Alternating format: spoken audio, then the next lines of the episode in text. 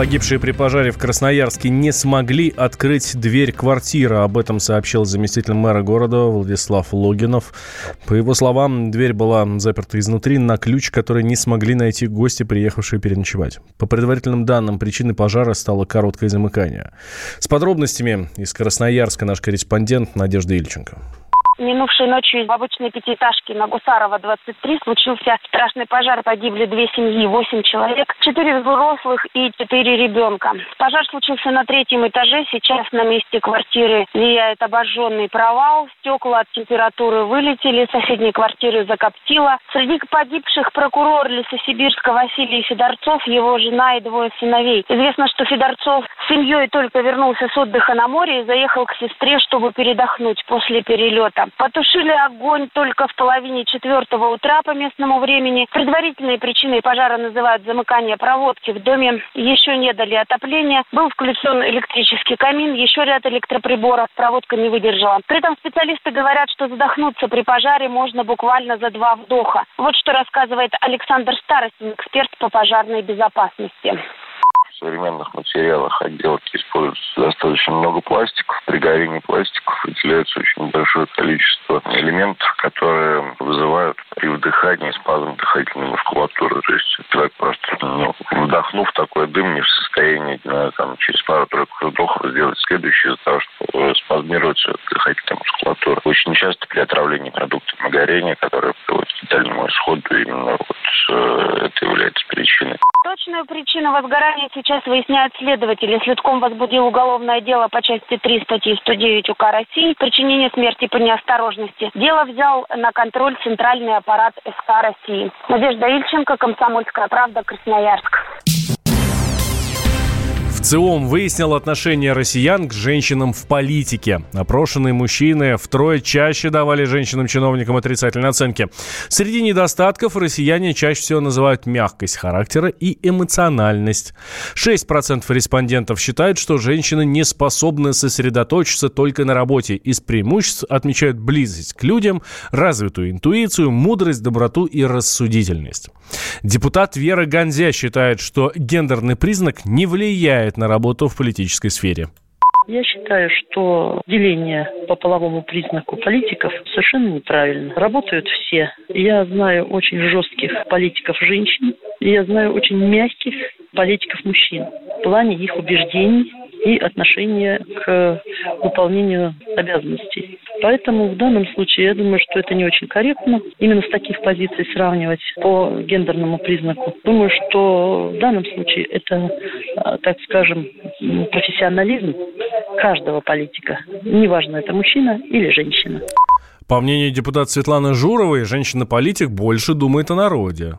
Если говорить про женский мягкий характер или про то, что женщина думает еще о чем-то, кроме работы, это не совсем так, потому что зачастую, как раз если женщина политик, то если она думает не о работе, а, например, о детях, которые учатся у нее в школе, или это бабушка, у которой внуки, и она озабочена их делами, то, скорее всего, как раз политику об этом и надо знать. Потом, опять же, женщина, будучи в семье, знает и социальные вопросы лучше, возможно, чем любой мужчина. А что людям нужно, вот, например, от политика? Ведь не только экономический рост страны, но в том числе нормальное социальное состояние каждого человека, его семьи, какие у него есть льготы, какие есть нормативы. Отвлекается ли она? Нет. Я думаю, что она как раз имеет опыт в этом смысле даже больше, чем любой мужчина, и больше понимает, что нужно гражданам. Поэтому в этом смысле женщины в политике нужны для вот такой гармонизации. Поэтому я считаю, что это, наверное, не очень правильное такое мнение. Но потом есть предрассудки, и любая умная женщина всегда наравне с мужчиной справляется своими обязанностями. Самыми известными женщинами в политике оказались спикер Совета Федерации Валентина Матвиенко, Ирина Хакамада и председатель Центра, Центра сберкома Элла Памфилова. сорок процентов опрошенных считают, что женщин в политике достаточно. В девяносто восьмом году так ответили только двадцать семь процентов россиян. Положительно относятся к женщинам, которые идут в политику, семьдесят восемь процентов опрошенных. Россияне назвали оптимальный уровень дохода для накопления. Большинству требуется тридцать пять тысяч рублей на одного члена семьи, чтобы откладывать деньги. При этом в результате опроса Центра «Перспектива» выяснилось, что почти шестьдесят процентов населения не имеют никаких сбережений. Кандидат экономических наук, директор информационно-аналитического центра «Альпари» Александр Разуваев считает, что в реальности цифра может оказаться другой. По его мнению, люди не хотят рассказывать о своих накоплениях. На самом деле многие люди получают серую зарплату и не очень хотят вообще говорить о том, там, есть у них накопление, нет накопления и так далее. Это первое. Второй момент. Ну, наверное, они рассматривают такой вариант, что текущие расходы необходимы, а все остальное можно откладывать. Все-таки у нас есть еще момент национального характера. Мы там не немцы, мы больше, не знаю, там на американцев, наверное, похожи. Мы это вообще весь бывший СССР, там в Казахстане то же самое.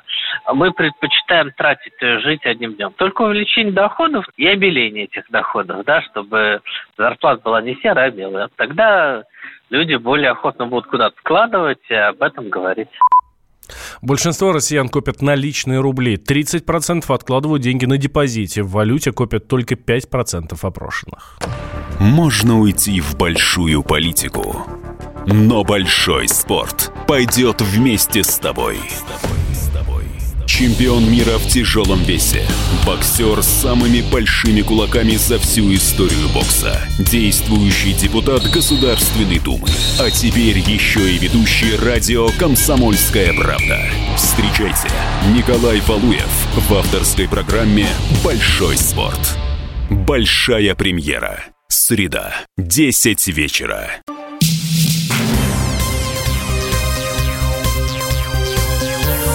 Темы дня. Вы слушаете радио «Комсомольская правда». Меня зовут Валентин Алфимов. Жительница Челябинска, чью дочь выставили на продажу в соцсетях, не может добиться наказания виновников. Судебное заседание по делу постоянно переносят. Причем тех, кто создал фейковые страницы, уже нашли. В истории, которая шокировала весь город, разбирался мой коллега Василий Воронин. Супруги Шпехт из Челябинска прожили вместе пятнадцать лет. Но семейное счастье оказалось не вечным. В жизни мужа появилась любовница.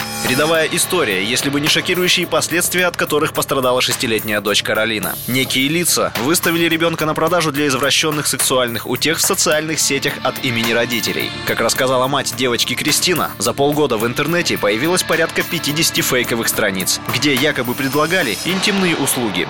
Там, получается, лицо моего ребенка, ники, а рядом букет из мужских причиндалов. Это все дело сделано. Я не знала год, кто это делает. Ежедневно это выкладывалось. И ВКонтакте, и в Одноклассниках. Просто я заходила как бы на страницу. Каждый раз в новостях у меня выходила вот эта вот страничка, что якобы сделано от моего имени. Сначала от мужа. То есть его обвинили, сама вот эта его любовница обвинила, что он типа, что он педофил. Соответственно, она сначала начала с него. Потом она выставляла моего ребенка. То есть это везде публиковалось. Мне писали знакомые, друзья о том, что Кристина, что у тебя происходит, там так и так. Я начала искать, кто это делает, что я не могла это ничего найти. Потом уже от моего имени завели страничку, от моей фамилии, от моего имени, о том, что я продаю своего ребенка за пятьдесят рублей, о том, что мне не хватает на жизнь, на хлеб. И вот это вот длилось восемь месяцев.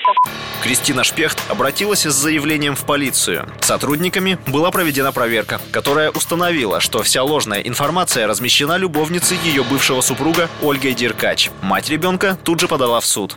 Да, в нашем заседании, но постоянно переносится. Вот. Второе заседание будет шестнадцатого октября, и придет непосредственно та девушка, на которую уже все подтверждения, это все есть. И отдел К это подтвердилось, все подтвердили. Когда она узнала то, что я подаю на нее, и она сказала, ну пускай она, ну как-то смягчит это дело, ну пускай она там ничего, она обо мне сейчас вспомнила, пускай это все закроется. Ну то есть, знаете, как в порядке вещей. И ответишь за моего ребенка, все. Но какие бы ни были споры у взрослых, больше всех, конечно же, досталось ребенку. Чтобы снять подозрения, возникшие из-за размещенной информации, потребовалось даже делать экспертизу у гинеколога. Вот, почему мы ребенку делали экспертизу у гинеколога и у психолога? Потому что сказали, что она якобы шести лет, она уже, да, занимается там такими делами благодаря папе. Сначала его хотела заморать она. Ребенок пострадал от того, что она попала в больницу. У нее на нервной системе э, поставили третью группу здоровья, о том, что у нее с желудком начались проблемы из-за нервов и все остальное. Кто это, что восстановит? Уже все, что есть, то есть. Самой девочке даже приходилось объясняться перед сверстниками. Вот что о последствиях рассказывает Каролина. Мне со двора э, друзья, они говорили, ну, правда то, что ты вот с папой вот, ну, такие отношения у тебя? Я говорю, нет, это неправда. Мне лично неприятно, то, что все думают, что вот такое. Будем надеяться, что очередное заседание не перенесут и виновных накажут по справедливости. Василий Воронин, «Комсомольская правда», Челябинск. Садоводы смогут легко узаконить лишние сотки. В России вступили в силу поправки, упрощающие процедуру комплексных кадастровых работ. Теперь установка границ участков будет проводиться оптом для садовых товариществ. Инициатором выступят муниципальные власти. Самозахваченные сотки можно будет узаконить при выполнении ряда условий. Участок должен использоваться именно в этих границах больше пятнадцати лет. То есть сейчас быстренько присвоить земли себе уже не получится. Захватить дополнительные сотки можно только до минимальной площади участка, установленной местной администрацией. А если таких норм нет, то увеличить надел можно будет не больше, чем на десять процентов от площади, указанной в документах. И лишние сотки не должны быть спорными. Юрист садоводов России Полина Тришина отмечает, что дачников редко обходят споры за территорию. При этом э, не совсем понятно, каким образом будет решаться вопрос, связанный с отсутствием права устанавливающих документов на земельный участок получившейся площади, потому что закон предполагает возможность оформить в фактически сложившихся границах свой земельный участок, но как быть в том случае, если в дальнейшем возникнет спор и встанет вопрос о том, а почему вообще у тебя оформлено не восемь соток, а девять, например. И в настоящий момент такие земельные участки, увеличенные площади, которые были поставлены на кадастровый учет по фактическим границам в рамках предыдущей дачной амнистии, они э, снимаются с кадастрового учета и опять ставятся с учетом той площади, на которой есть документы. Предыдущая дачная амнистия, она ухудшила жизнь садоводов значительно, несмотря на то, что э, вроде как появилось много возможностей оформить, но по факту это оказало скорее негативное влияние. И дело все в том, что для того, чтобы оформить земельный участок в фактических границах, необходимо согласовать эти самые границы со всеми заинтересованными лицами, а не всегда это возможно. Для дачников это в любом случае большая экономия. Установка границ и межевания стоит минимум десять тысяч рублей. Радио «Комсомольская правда».